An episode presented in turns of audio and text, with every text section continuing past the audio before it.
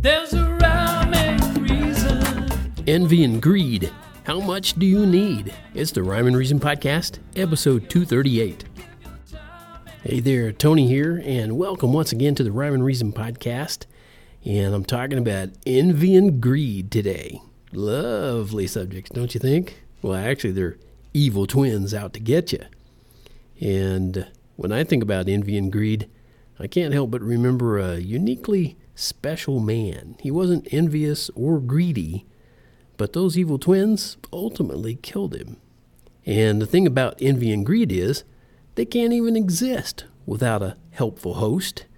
They need a place to live, and that place is in the hearts of human beings. That's where they plot and scheme, envy and greed do. Now, it's important to know that envy and greed, they don't care who they take down. So I want to get back to that special man I mentioned. In the eyes of envious and greedy people, he did unforgivable things. And like what? Well, like telling everyone who would listen how important their life was. terrible, terrible. And would you believe he had the audacity to talk about how to love others? Come on, are you kidding me?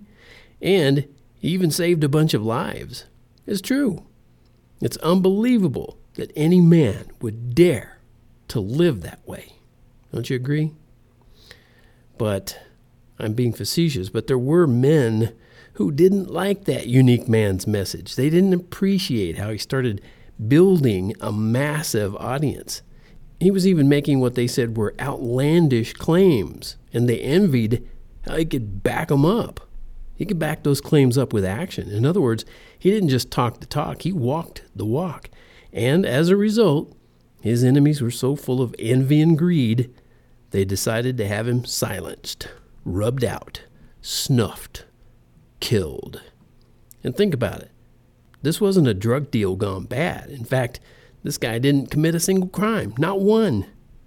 Unless you consider his most outlandish claim of all a crime, and what was that? Hmm. Well, he did claim to be God. But like I said, he backed up his claim. How? Well, remember how I said he saved a bunch of lives? Well, several of those were people who had already died. He brought them back to life. And he helped other people walk who had never walked before. He helped blind people see and deaf people hear. I mean, what an awful guy, right? Well, here's the point Jesus, the man I'm talking about, was killed by the envy and greed in men's hearts. Not literally by the envy and greed, but the envy and greed that caused these men to have him crucified. A massive contempt was built up for a man who never committed a crime or a sin in his whole life, and they never stopped or they never even paused to think about how he was there to help and save them. And all they could see was Jesus getting all the attention with his message. And so they ended up yelling, Crucify him. A few years back, I wrote about how America is being pillaged by the green eyed monster of envy. And some time has passed, and I see that the monster has grown. How? By gaining strength and power in the hearts of more and more and more men and women. Please don't be one of them. Envy and greed destroy your heart and eventually your only hope of happiness. And that's eternal life in heaven with your Creator. Speaking of that, I'd like to share this song with you, and I'll be right back.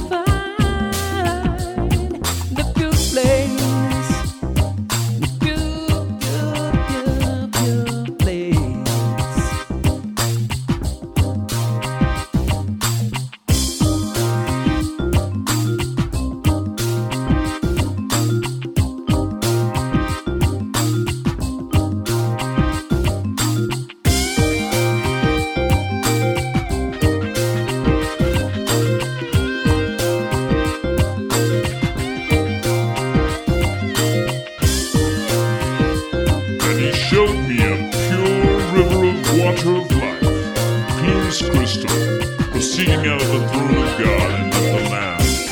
In the midst of the street of it, and on either side of the river, was there the tree of life, which bore twelve manner of fruits, and yielded her fruit every month. And the leaves of the tree were for the healing of the nations. And there should be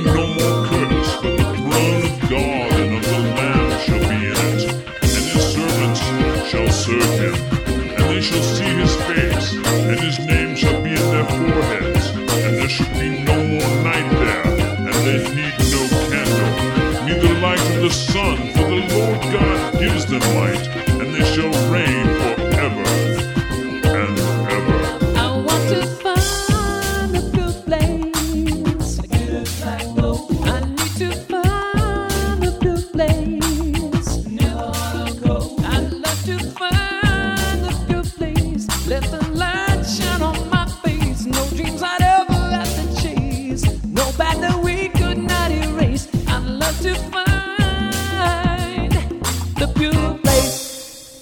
Yes, don't let envy and greed make you miss out on being in the pure place forever.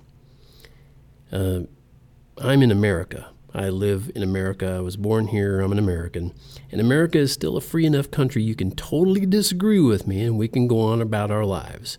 But I've got this one question to ask you Are you willing to risk your potential eternal happiness for your worldview? I am. And that does it for this episode of the Rhyme and Reason podcast. Thank you so much for being there. Thank you for tuning in. Thank you for sharing with others. And I appreciate every single time you're here more than you know. And don't forget to visit tonyfunderburk.com and you can see links in the articles that coincide with what I talk about here on the Rhyme and Reason podcast. Just look for um, whatever you hear me say at the beginning of each podcast. You can go look for that same article on tonyfunderburk.com. And I also share the lyrics to the songs that you hear on the podcast here. I share the lyrics with the coinciding episode article on tonyfunderburk.com. So that's a good reason to go there. You can see the lyrics in case you didn't quite understand what everything, what all the words were. But uh, thank you so much again. And I'll end up by saying my usual thing here.